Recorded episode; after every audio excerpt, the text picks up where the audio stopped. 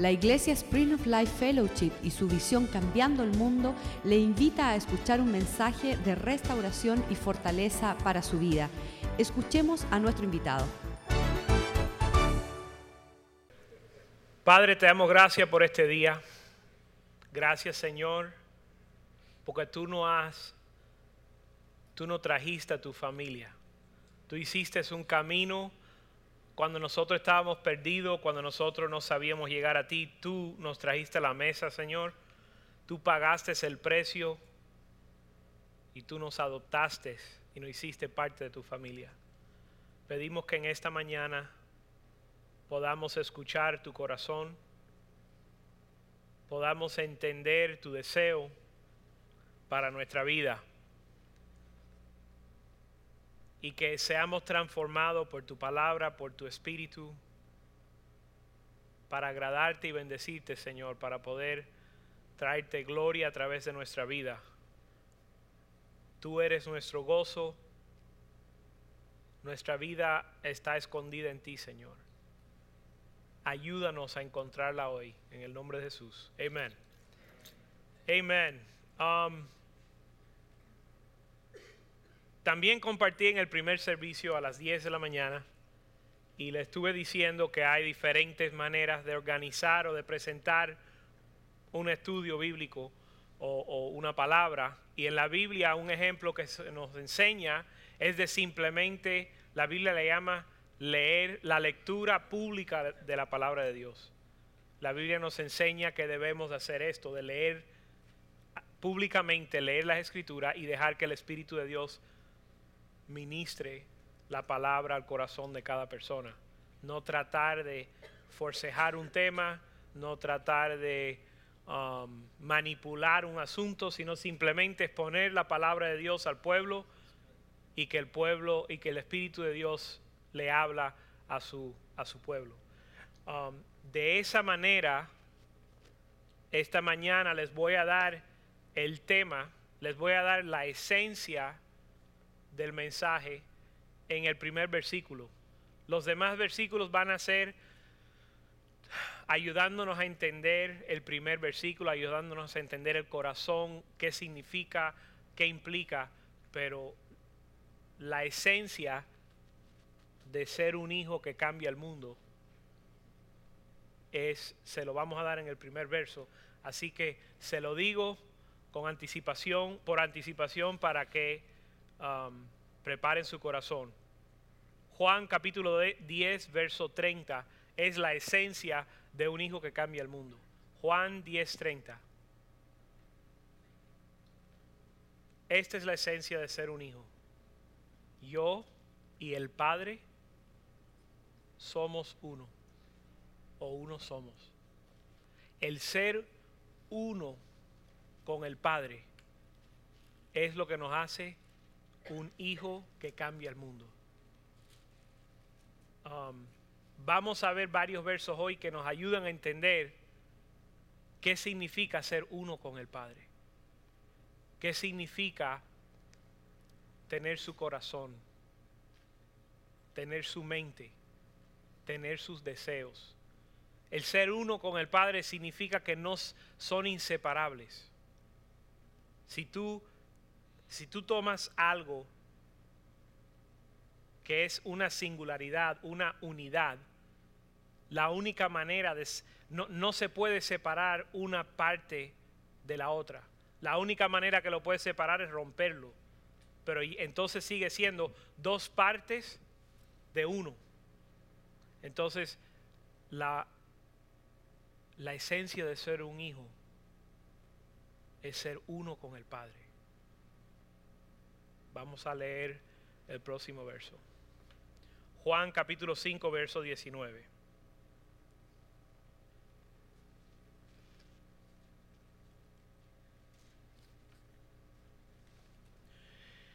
Respondió entonces Jesús y le dijo: de cierto, de cierto os digo, no puedo, no puede el Hijo hacer nada por sí mismo, sino lo que ve hacer el Padre. Porque todo lo que el Padre hace, también lo hace el Hijo igualmente. Vamos a dejar el verso eh, presentado, por favor. Jesús respondió, nada hago más o solo lo que veo al Padre hacer. Y lo que veo al Padre hacer lo hago igualmente. En inglés dice, lo hago de la misma forma, lo hago al mismo nivel, lo hago a la misma manera. El ser uno con Dios significa que usted hace lo que Dios hace. Lo voy a decir de nuevo. Dice que el Hijo hace lo que Él ve al Padre hacer. Entonces el Hijo tiene que ver con la manera que usted vive, la manera que usted actúa, la manera que usted hace las cosas. Yo no hago nada. Ah, también tiene que ver con lo que no haces. Porque dice, no, no solo dice lo que Él hace, sino lo que Él no hace. No hago nada más que lo que veo el Padre hacer. Ahora bien, para saber lo que hace el Padre, ¿cómo sabe Jesús lo que hace el Padre? El verso nos lo dice. Lo que veo el Padre hacer, eso hago yo. Significa que el Hijo solo hace lo que hace el Padre, pero Él está siempre contemplando, siempre mirando, fijándose en el Padre. Él no anda por su cuenta. Él no dice, yo sé lo que mi papá quiere. Yo me imagino o um, yo le voy a avisar a mi papá lo que conviene. Él dice, lo que yo veo, yo me estoy fijando en mi papá. Y lo que él hace, eso voy a hacer yo. Y yo me recuerdo cuando yo era niño, yo era así con mi papá. Lo que mi papá hacía, yo lo hacía. Hoy en día, muchas de mis expresiones, muchos de mis dichos, la manera de yo hablar, etcétera, mucha gente cuando me ven a mi papá hablar y me ven a mí hablar, dicen que hablamos iguales, que hacemos los mismos gestos, las mismas um, expresiones. Mi hermano también. Mi hermano, mi, fíjense lo, lo cómico de esto. Mi hermano, mi, ustedes saben que los cubanos tienen la, el potencial, no es que lo hacen, pero tienen el potencial de burlar, de burlarse y, y, y como que correrle la máquina a la gente, ¿verdad? A fastidiar. Entonces, mis primos me lo acogían, lo acogían conmigo. Y me fastidiaban, eran todos mayores, y me fastidiaban y me fastidiaban, y mi papá me enseñaba cómo lidiar con eso. Que no le presta atención, si, si, tú, si ellos ven que, le, que te cogen la baja, te van a seguir haciendo, tú tienes que... Ok, yo aprendí, mi hermano pasó más trabajo con eso. A mi hermano le llamaban, ya no, él superó eso, pero le llamaban, entre muchas cosas, saco de sal, saco de sal. Porque, era un, porque se ponía bravo de la manera que él reaccionaba. Y todo el mundo estaba preocupado por mi hermano, porque mi, mis tíos eran unos locos. Locos eh, oficiales. Oficiales. No, me, eh, cosas normales, pero, um, pero mi hermano no, eh, no entraba en ese molde. Era como, y la gente, y entre, nos, entre, los, entre los tíos, los padres y, y, y entre nosotros, oye, ¿qué va a pasar con Javi? Y, y él, lo, él lo sabe, si él escucha el mensaje, que Dios lo quiera, él sabe que él estaba. Pero hoy en día, pasó el tiempo, hoy en día, mi papá sale el teléfono y tú no distingues, mi, entre mi papá, mi hermano y yo, no nos puede distinguir la voz, las expresiones. Cuando nos sentamos a hablar, cada uno sabe lo que, la, lo, cada uno piensa, casi razona las cosas prácticamente iguales. Porque veíamos a nuestro Padre y lo que Él hacía, eso es lo que nosotros hacíamos. Ahora, um, como dicen los cubanos, desde, eso, desde ese tiempo ha llovido mucho. Eh, estoy orando por mi papá, oren por mi papá, um, para que Él venga a los caminos de Dios.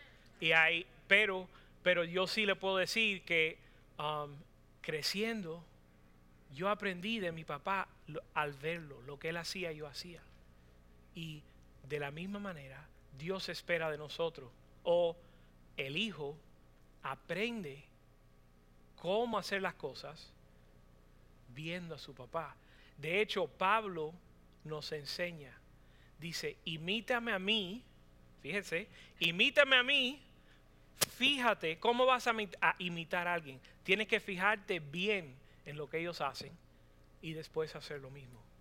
Entonces, el hijo vela, no solo que imita, para imitar primero hay que, hay que vigilar, hay que estar cerca. So, el hijo hace lo que hace el padre. El hijo no hace lo que él no ve a su papá, su padre hacer. So, en nuestra vida hay actitudes, en nuestra, nuestra vida hay um, reacciones, en nuestra vida hay sentimientos y emociones que nosotros sabemos que no son del Padre. El Hijo adopta las reacciones, el comportamiento, la, la, la, la perspectiva de su papá. Entonces, el ser un buen hijo es modelar, eh, fijar, aprender y adoptar como propio, como suyo. Ustedes no conocen a mi papá. Si yo hablo como él, ustedes no conocen a mi papá. Ustedes están conociendo esa manera de expresarse de mí. Quiere decir, yo he adoptado, era, era su manera de hacer. Mi papá va a morir un día, pero ahora es mi manera de hacer. Igual nosotros aprendemos, gracias a Dios, nosotros aprendemos de nuestro pastor. Lo velamos, medimos y adoptamos la conducta, como dice Pablo, imítame a mí en lo que yo invito a Cristo. ¿Sabes qué? Mucha de la gente en tu familia no conocen a esta iglesia, pero están viendo tu manera de, de vivir, tu manera de hablar, tu manera de comportarte. Y um, aunque tú lo has adoptado, tú lo aprendiste, ya es algo que tú adoptaste como tuyo. Y ahora es quien, ahora es tu persona. Y es tu testimonio que tú le puedes dar como bendición a los demás, aun si no están en estas puertas. So, el hijo es alguien en que cuando uno lo, lo ve, puede ver las características del Padre. Amén. Um, hace lo que el Padre hace y lo que el Padre no hace. Dice, nada hago más sino lo que veo a mi Padre hacer. Vamos a Juan capítulo cinco, verso treinta.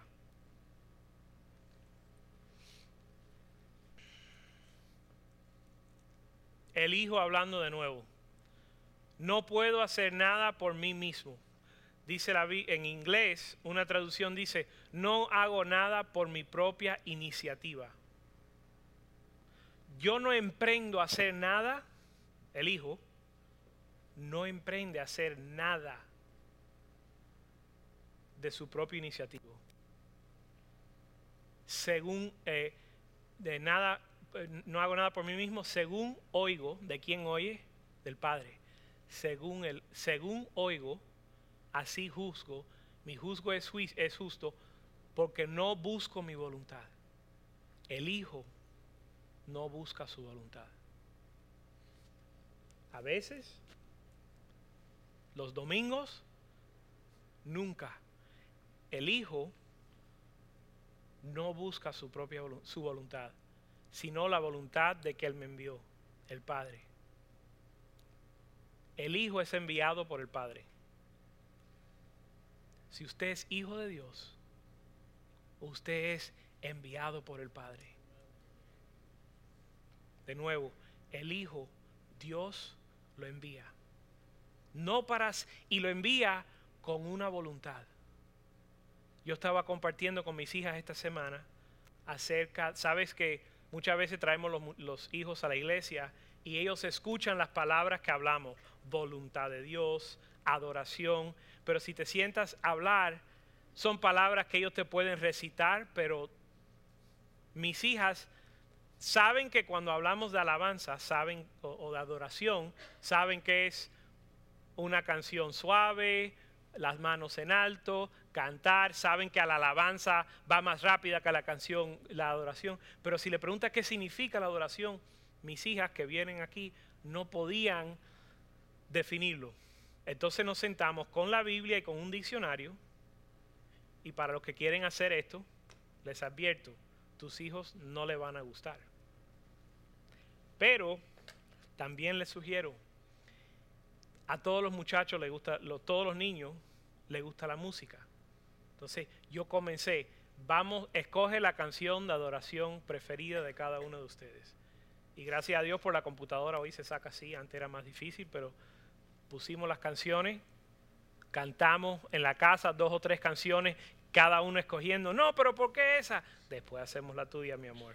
No, pero ¿por qué la otra? Después vamos, entonces, después de cada uno en su turno, ya su corazón estaba abierto. Y empezamos a hablar, a ver, ¿qué, qué, cuando hablamos de adoración, ¿tú sabes lo que significa? Sí, que, mm, bueno, no sé. Vamos a buscarlo en el diccionario. Um, cuando buscamos la palabra, ah, para no dejarlo colgando, eh, la definición más puntual para los niños que yo usé fue un amor o admiración intensa. Y tuve que explicar lo que es admiración, pero bueno.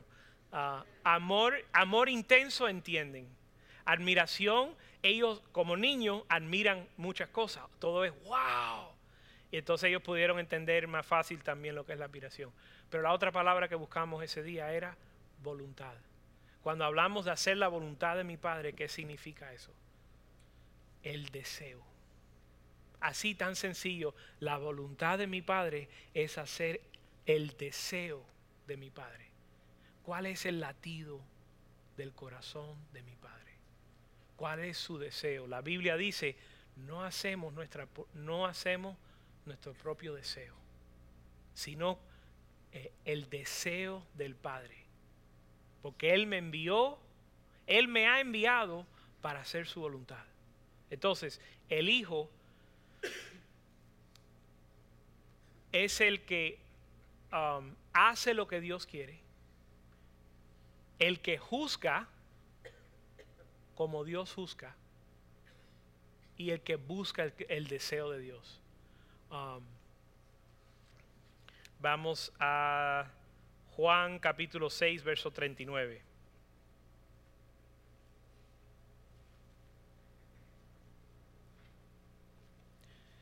Dice, bueno, si vamos a hacer la voluntad de Dios, ¿qué significa eso?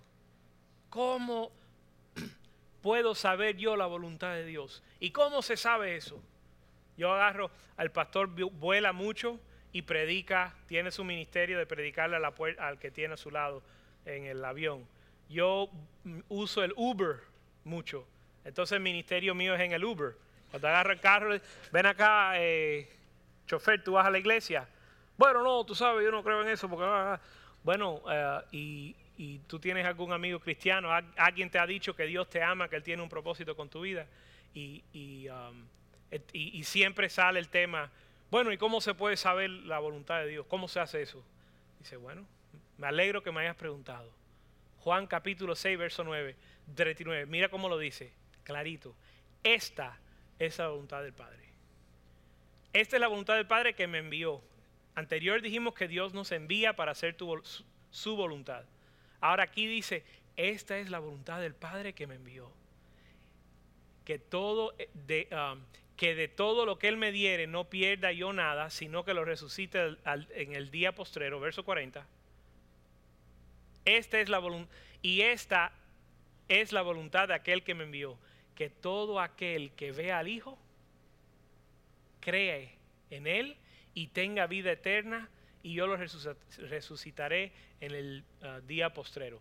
La voluntad del Padre es la salvación de sus hijos, la salvación de todos. De hecho dice de todos, la voluntad del Padre es que todos vean al... Fíjate, no dice que todos vean al Padre. Mira qué interesante. La voluntad del Padre no dice que todos vean al Padre. Dice, la voluntad del que me envió es que todos vean al Hijo y crean en Él y tenga vida eterna y, y, y, él, y, y les resucitaré en el tercer día. La voluntad de Dios es que sus hijos, el mundo, al ver la vida de sus hijos, crean en Dios. Que cuando te conozcan a ti y cuando me conozcan a mí, que nuestra vida, cuando nos ven, no cuando, no cuando van a la iglesia, no cuando cumplen con los requisitos de alguna membresía, al ver al Hijo, ven al Padre. Al ver al Hijo, ven al Padre. Hay quien ve a un hijo y en él ve al Padre. Ve al borracho, ve al que pelea, ve al iracundo. Muchas veces vemos al Hijo y vemos al Padre. La voluntad de Dios es que vean al Hijo y que a través de ver la vida del Hijo desean conocer al Padre. Este, yo quiero conocer a su papá, porque Él es igual que el Padre y yo quiero lo que Él tiene. Entonces la voluntad del, de, del Padre es, Él nos envía, fíjate, Él nos envía para que el mundo nos vea. Él nos envía a Él mismo.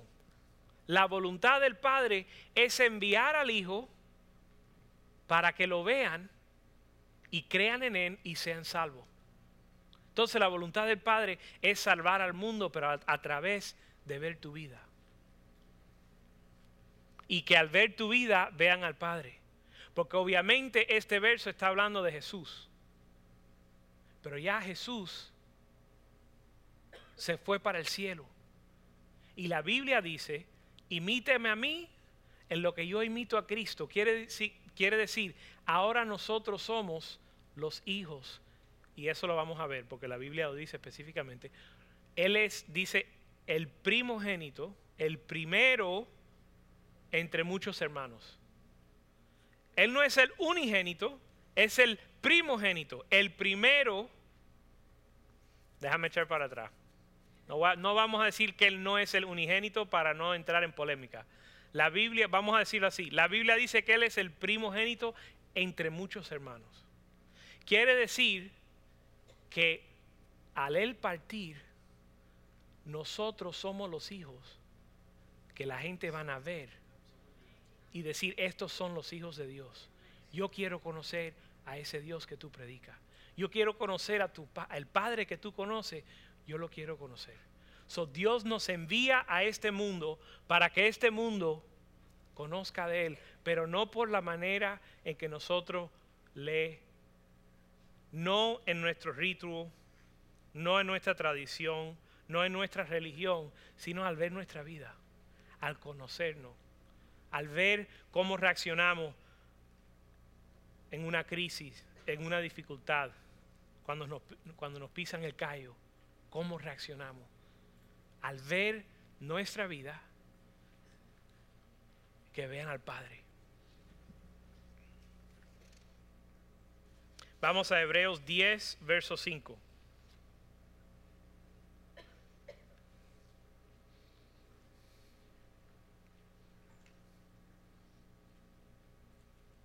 diez, verso cinco. ¿Cuál es el deseo del Padre? ¿Qué es lo que quiere el Padre? Por lo cual, entrando en el mundo, dice, sacrificio y ofrenda, religión y tradición y ritual, no quisiste. Sacrificio y ofrenda era la religión y los rituos de los judíos. Los judíos eran el pueblo de Dios. La ley vino a través del pueblo de Dios, a través de Dios, ¿ok? Esta Estos eran las personas recibiendo las, el linaje de Abraham, el pueblo de Dios. Y Dios les dice, sacrificio y ofrenda no quisiste, mas prepa- me preparaste un cuerpo, verso seis.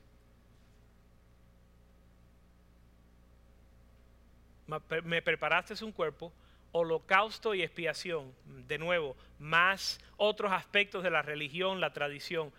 Um, holocaustos y expiaciones por el pecado no te agradaron. La religión ni lo quieres ni te agrada. Dios, tú no deseas, aunque nosotros estamos envueltos en nuestras tradiciones, nuestra, nuestro uh, ritual, eso no es lo que tú deseas. Verso siete. Entonces, ya que no te, ya que tú no deseas religión y ritual, entonces dije, he aquí vengo, oh Dios, para hacer tu voluntad. Y el rollo del libro está escrito de mí. Entonces, ya que Dios, tú no quieres tradición, tú no quieres holocausto, tú no quieres sacrificio, he aquí, tú me has dado un cuerpo para hacer tu voluntad. El Hijo es enviado por Dios. El Hijo fue creado. Dios te dio tu cuerpo. Dios te dio tu vida para hacer su voluntad. El Hijo le pertenece al Padre. El Hijo no es suyo. Cuando tú dices, quiero esta relación de hijo con padre, eso es poner a tu lado tu propia voluntad y decir, Dios, ¿qué tú quieres? Hacer la voluntad de tu Padre.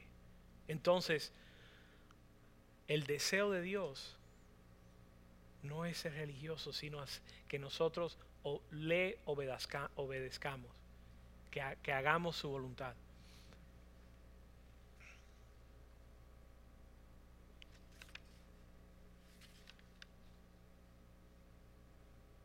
Vamos al verso, a primera Samuel quince, veintidós.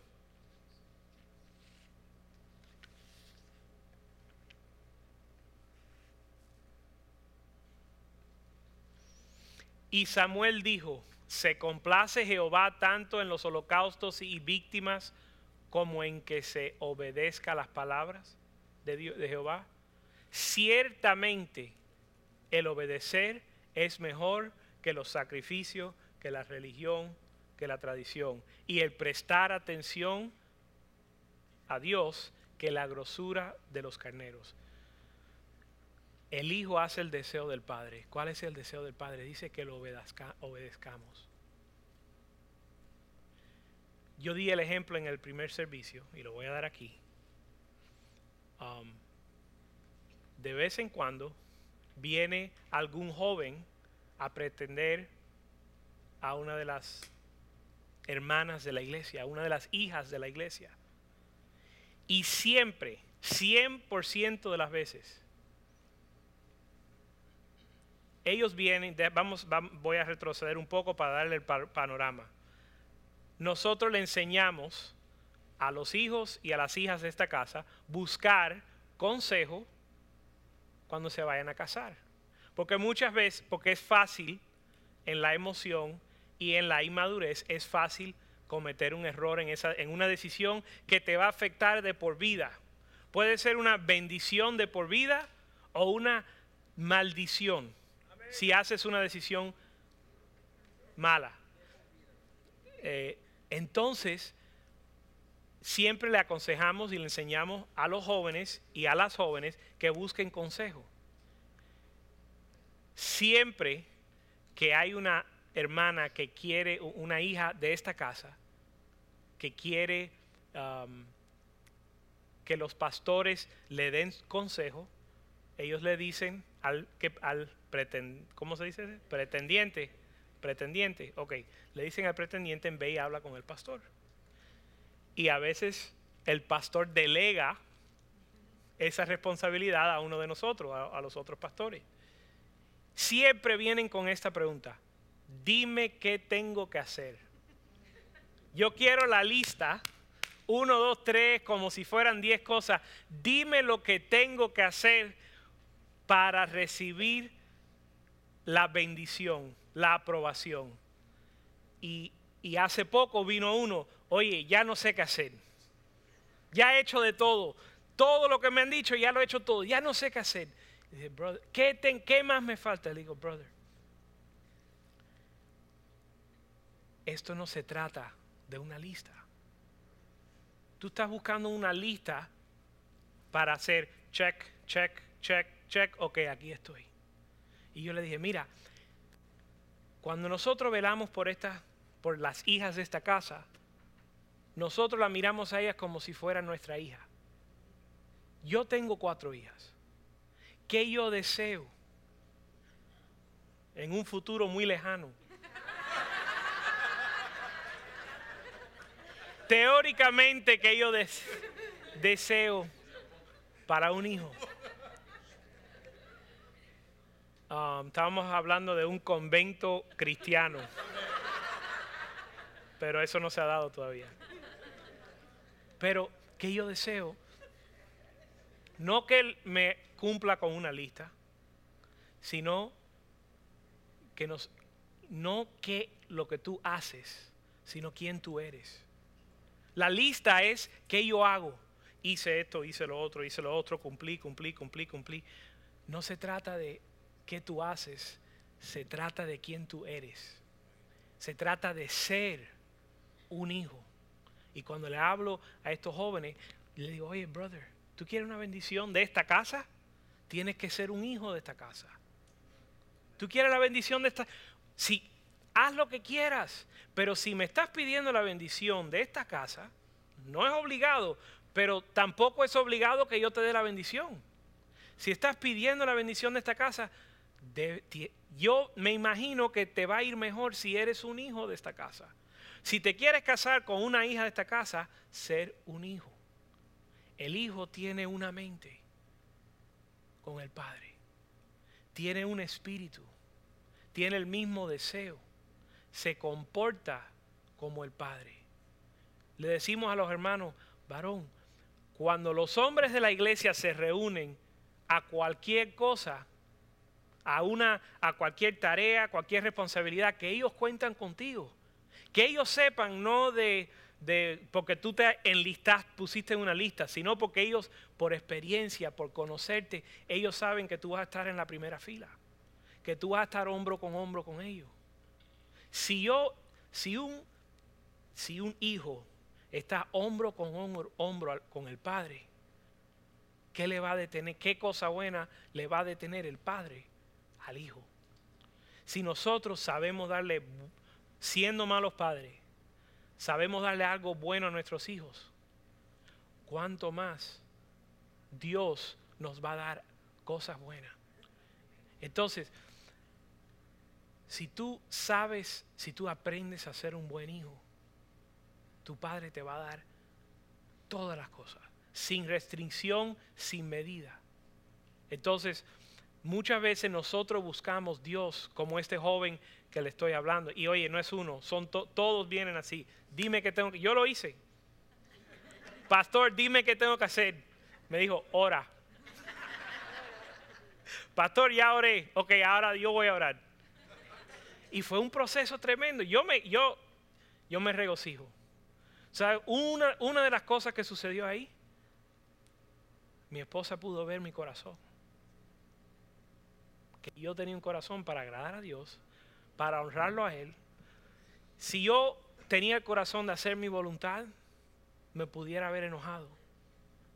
No que no me enojé, pero me, me pudiera haber enojado más. O uh, pudiera haber estado amargado. Pero mi esposa pudo ver que cuando yo me caso con ella, yo no voy a ser alguien que hace su propia voluntad. Yo voy a ser alguien que pone a un lado su voluntad para hacer la voluntad del Padre. Y que yo no voy a tener la actitud de que yo sé, yo soy el que él sabe lo todo. Que mi perspectiva o mi opinión de lo que Dios quiere lo voy a poner por encima de todo el mundo. Porque eso es bien fácil para utilizar eso para... Um, para eh, manipular y hacer, tratar de hacer lo que te da la gana, a costo de, de, de tu esposa. Entonces,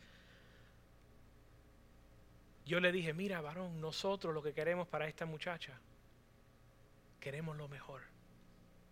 Queremos bendecirla, queremos un hombre que va a ser de bendición para ella. Tú debes, si tú eres el que es, tú debes de desear lo mismo.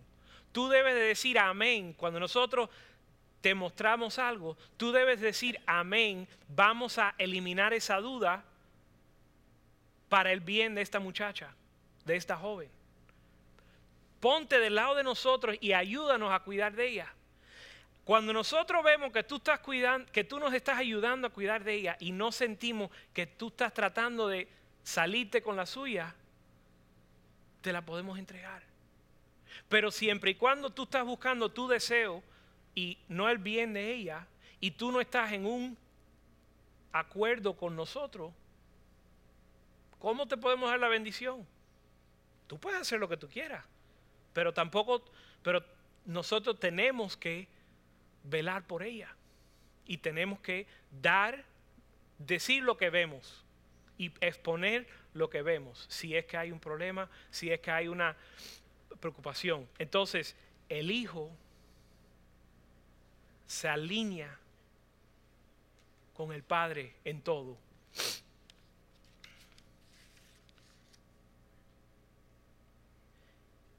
Eso era para darles, para ayudarles a visualizar lo que está haciendo ese joven, es para ayudarlos para visualizar lo que hacemos todos. Señor, dime lo que tengo que hacer para poder ir a hacer lo que me da la gana. En vez de, Señor, yo quiero estar cerca de ti, yo te quiero agradar, yo quiero, Señor, yo quiero vivir contigo.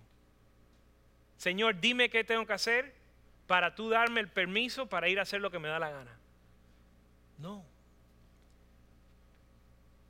La idea es alinearme con el Padre. Y si me alineo con el Padre, ¿qué, qué, qué cosa buena no me dará el Padre si ya me dio su, su Hijo? So, um, vamos a Oseas seis seis. Oseas seis seis.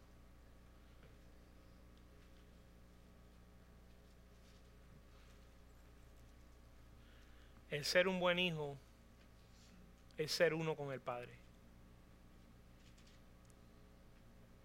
Misericordia. Una traducción dice, en inglés dice amor, porque amor um, dice steadfast, como a, a un amor uh, eh, permanente, un, un amor per, eh, que perdura, porque amor quiero y no sacrificio. Dios no quiere sacrificio, quiere que tú lo ames. Y conocimiento de Dios, que tú conozcas a Dios. No que conozcas de, acerca de Dios.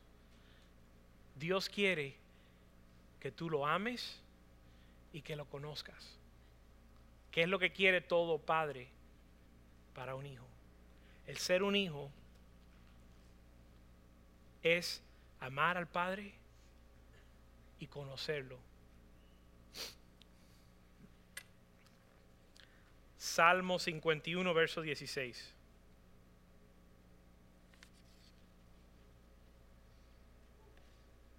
Porque no quiere sacrificio. Dios no quiere sacrificio. Dice, no quiere sacrificio que yo lo daría. Si tú quisieras el sacrificio, yo lo daría. No quieres holocausto. diecisiete. Sacrificio de Dios son espíritu quebrantado, humildad.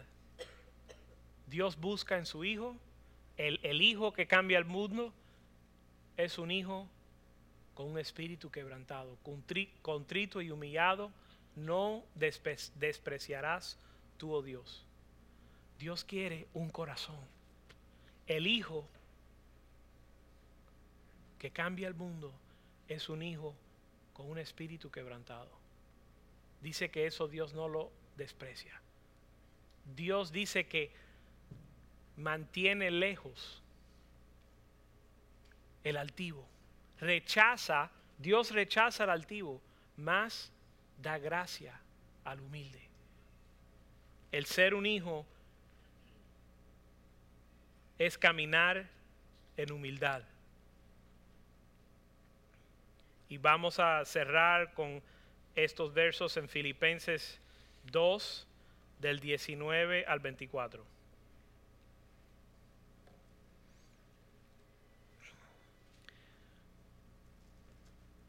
Dice, espero en el Señor Jesús, Jesús enviaros pronto a Timoteo, para que yo, eh, para que yo también esté de buen ánimo al saber de vuestro estado. Próximo verso. Pues no tengo ninguno del mismo ánimo que tan sincera, que tan sinceramente se interese por vosotros.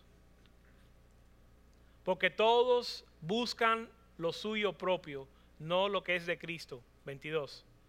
Pero ya conocéis la, eh, los méritos de Él, que como hijo a padre ha servido conmigo en el Evangelio. veintitrés.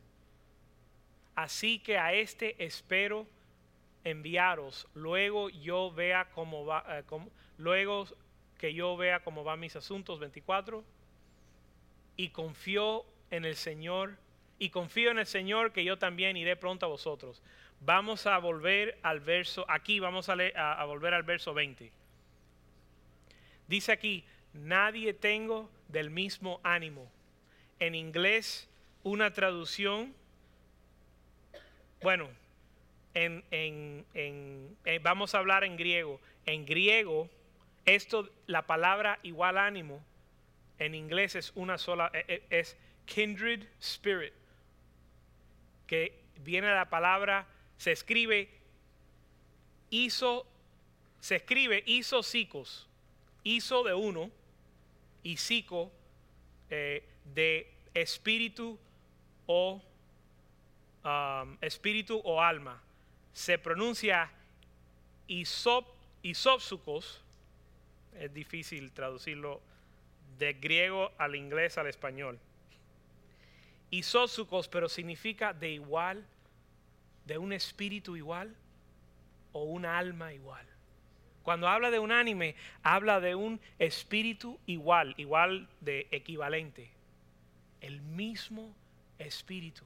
Fíjate, esto no es, fíjense, esta escritura no habla de Dios y el Hijo. Habla de Pablo, la relación entre Pablo y Timoteo. Pablo dijo, no tengo nadie de igual espíritu, de igual, igual alma, con el mismo ánimo, con el mismo espíritu, el Hijo, con el mismo sentido que el Padre, que tan sinceramente se interese por vosotros. El Hijo se interesa sinceramente por lo mismo que se interesa el Padre. Son un mismo espíritu, un espíritu igual.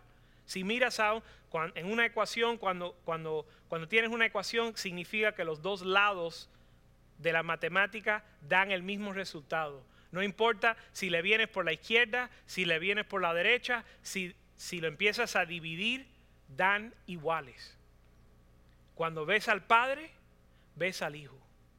Y este verso no está hablando de Dios y Jesús, está hablando de Pablo y Timoteo, teniendo el mismo interés, el mismo espíritu, el mismo alma. Verso veintiuno, estamos cerrando.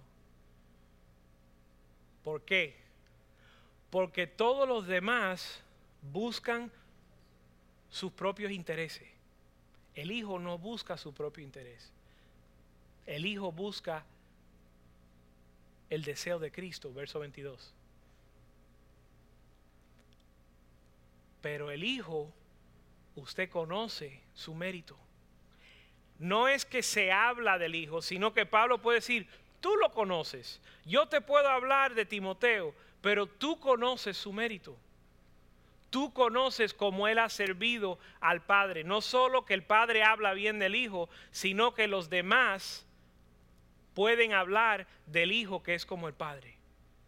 Tiene, dice, tiene mérito, es con, tú conoces, tiene mérito y el mérito suyo es conocido, la manera en que él sirve al Padre en el Evangelio. Amén.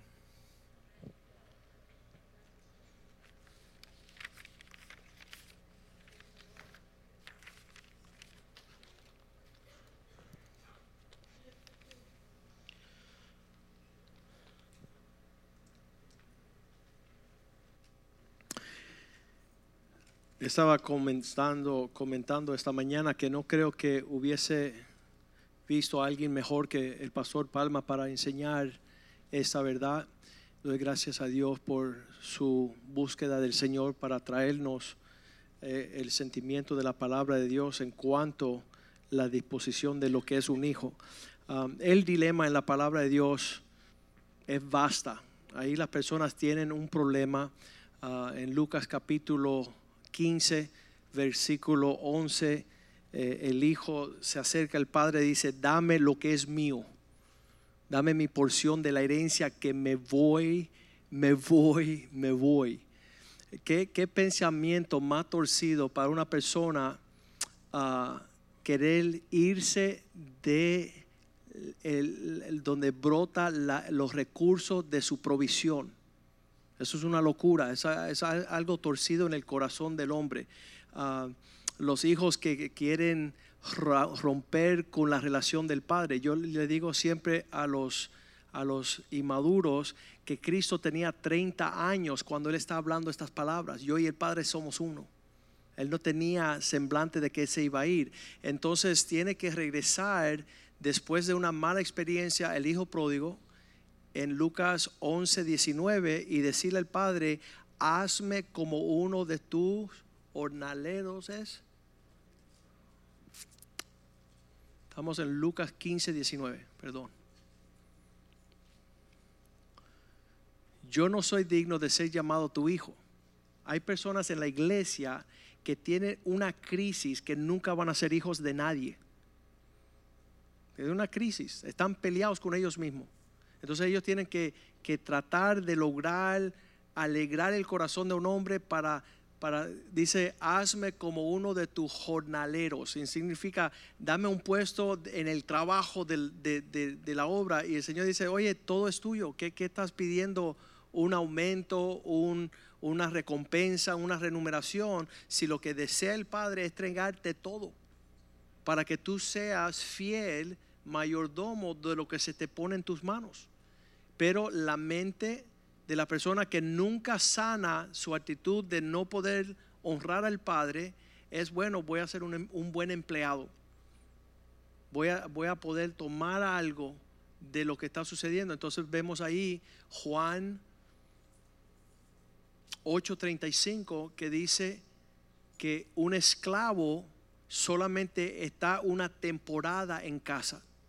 Él está ahí para, para tener, dice, el esclavo no queda en casa para siempre, sino que el hijo sí se queda para siempre. Hay una persona que es un siervo: yo soy un siervo de Dios. Bueno, Dios quiere que tú pases a una intimidad más cercana para que seas un hijo de la casa. Y, y muchas personas en iglesias a nivel mundial no tienen el concepto nunca de lograr tener una relación de hijo de la casa. Entonces ahí dice, y lo deben de deletrear de siempre, que el hijo no tiene otro lugar, porque su agrado es estar en la casa de su padre. Me es necesario estar en los negocios de mi padre. Yo quiero, ya que soy parte de la familia, yo quiero ejercer una actitud de hijo para herencia. Dice, el hijo es el que hereda.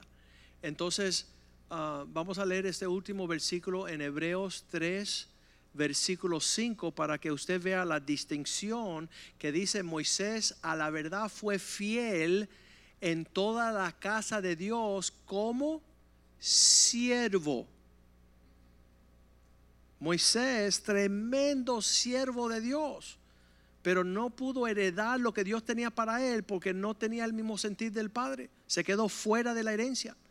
Y el versículo seis dice: mas Jesús fue fiel, pero Cristo como hijo. Uno como siervo, Moisés en el cinco, pero Cristo como hijo sobre la casa. Y esa casa somos nosotros. Vamos a ponernos de pies esta mañana, y, y yo le pido al Señor que podamos entrar en una actitud de alcance mayor. Uh, obvio, obvio que, que hay crisis en nuestras actitudes. Mateo cinco, nueve, Dios dice: los hijos de Dios son los que, bienaventurados los pacificadores, porque ellos serán llamados hijos de Dios. una gran diferencia entre un hijo y un esclavo. Entre un hijo, dice que Onésimo era un esclavo prófugo. El hijo pródigo, un hijo distante del padre. Dice, voy, quiero que me hagas como un siervo. Y él dice, no, si este es mi hijo que estaba muerto, ahora está vivo. Ese es mi hijo que estaba perdido, ahora se encontró. Pónganle un anillo en el dedo, pónganle una vestimenta, pon, calzan sus pies, maten la vaca gorda, celebremos. Porque el deseo de un padre es que sus hijos hereden, que, que, que puedan vestirse de gloria. Y, y una crisis de esclavos prófugos, de hijos pródigos, de huérfanos, de hasta allá en Hebreos doce dice, si no reciben un comportamiento tal, son ilegítimos. Nunca un ilegítimo hereda porque no ha sabido conectarse con el Padre. No ha sabido cómo, con, con comportamiento. Entonces, um, el trato que tenía el pueblo de Israel con el faraón fue de tal modo que ellos nunca pudieron ver a Dios como Padre. Nunca pudieron ver esa relación. Siempre tenían que estar huyendo y, y actuando como si fueran esclavos. Esclavos con una, un sentimiento impuesto. La, la diferencia entre un esclavo y un hijo, el esclavo dice, ¿qué tengo que hacer? Y el hijo hace así y se derrama. Dice, pues vengo a tener una actitud no impuesta, sino una, una voluntad rendida ante el deseo, el corazón del Padre. Y siempre decimos, este muchacho que predica que se llama Joel Osteen, es uno de los pastores más reconocidos en los Estados Unidos que Dios le ha entregado. Wow, uh, un libro que escribe le dieron veinte millones de dólares. El que no es escritor. Y, y desde una edad bien pequeña, desde los quince, dieciséis años, eh, este era su sentir. Yo quiero participar en la obra de mi padre. Su papá era pastor. Para que mi, pas, para que mi papá sea exitoso en la obra que Dios ha puesto para él. Ese era su deseo. Dice, yo estoy presente, no para tomar ventaja, no para sobresalir, sino que mi vida la voy a derramar para hacer mi papá lucir bien. Corazón precioso. ¿Sabe lo que hizo Dios? Lo sacó de allá abajo, de esa humildad, de esa servidumbre, de esa obediencia, y lo puso como pastor prominente, preeminente, bendecido. Esas actitudes agradan a Dios. El que se humilla, Dios lo exalta. Y que el que se exalta, Dios lo tiene ahí tirado a una cuneta. Dice que Dios mira de lejos al soberbio. Siempre está figurando, a ver, manica, uh, maquinando con pensamientos así que se, se elevan y, y están torcidos ahí. Nosotros le decimos serrucho viejo. El serrucho viejo te hace, te, no corta la, no corta el, ¿cómo le dicen? La madera, si no te corta a ti. Serrucho viejo. No vienen para poder participar en una obra. Y eso, eso es un trato. Anoche estaba el hijo mío mayor, estaba enseñándole a los universitarios el concepto de obediencia. Y cómo tú, cómo alguien, porque eso, eso es lo que es un hijo. Un hijo ha perfeccionado su obediencia. Y, y le digo, mira, Nick, no pierdas el tiempo. Dice, ¿qué tú hablas, papá? ¿Qué tú me estás diciendo? Mira, la obediencia es una expresión espiritual de un hijo. Es, es lo que brota del corazón de un hijo. Es la obediencia. No, no tiene otro ofrecimiento. Y la persona que no quiere ser hijo, ¿cuándo va a obedecer? Diga conmigo, nunca.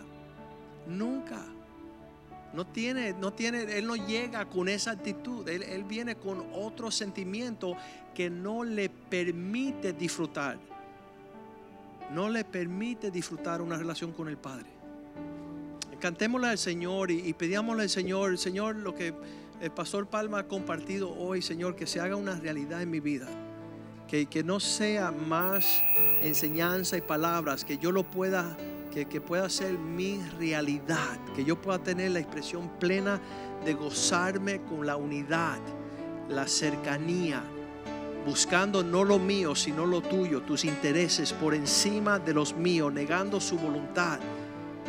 No se haga mi voluntad, Señor, ya descarto lo que yo pienso y lo que yo deseo para, para que alumbra lo que tú deseas y cuáles tus pensamientos hacia mí. Cantémosles al Señor.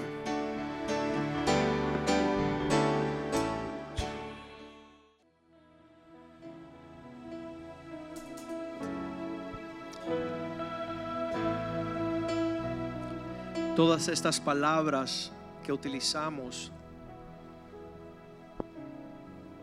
parecen ser comunes, parecen ser familiares, pero realmente somos extranjeros a estos conceptos. Y yo le puedo decir que, que lo que está bien, tú sabes, bien cercano y, y pesa bien profundo en mi corazón, que un hijo de Dios es aquel que ama a la familia. Esa es, ya, ya, ya esa es la, la definición total. Eh, conoce el valor, el valor de lo que es familia.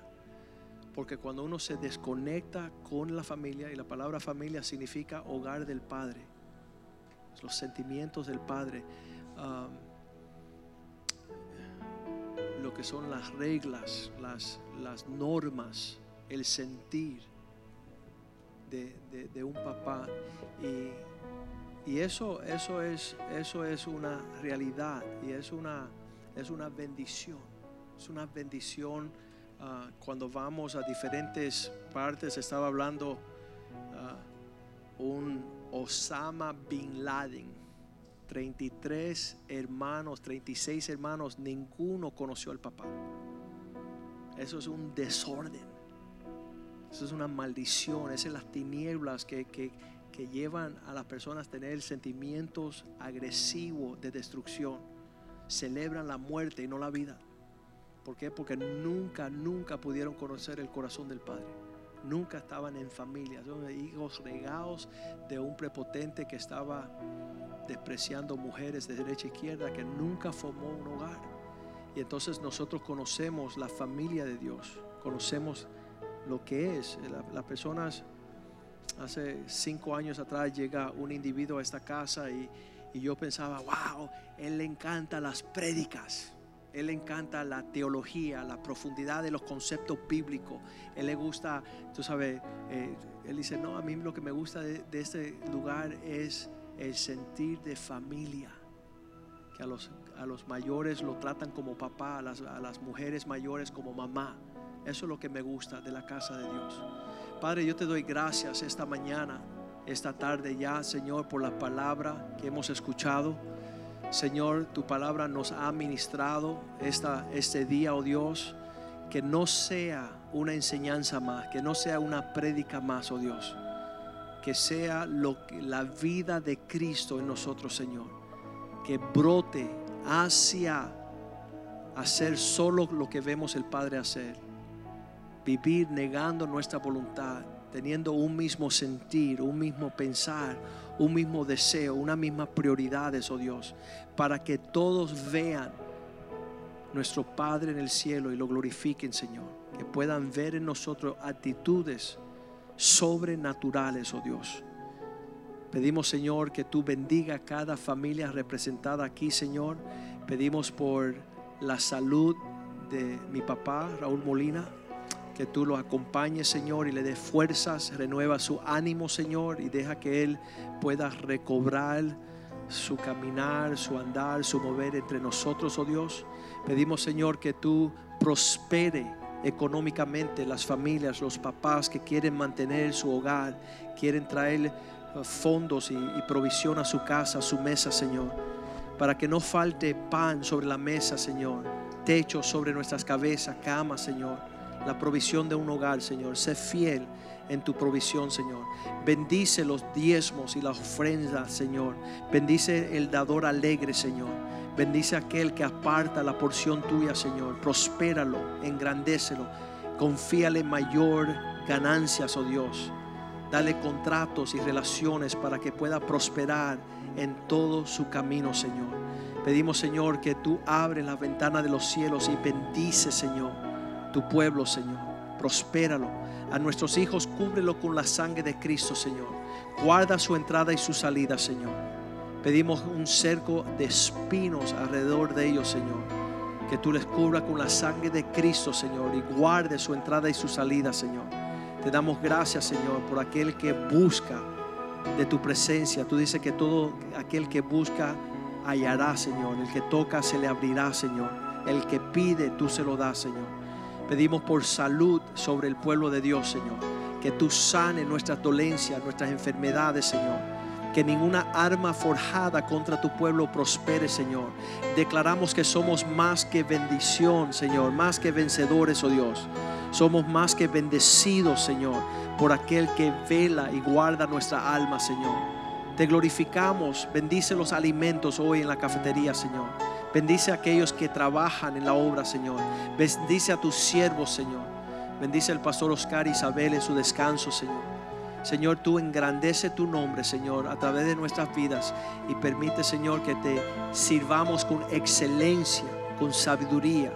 Guarda Uh, las doncellas que están por dar a luz, Señor, sus bebés, Señor. Dale salud, descanso, Señor.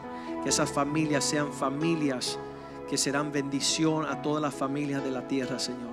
A ti te glorificamos y te exaltamos y declaramos toda relación matrimonial sana, Señor, en el nombre de Jesús, Señor.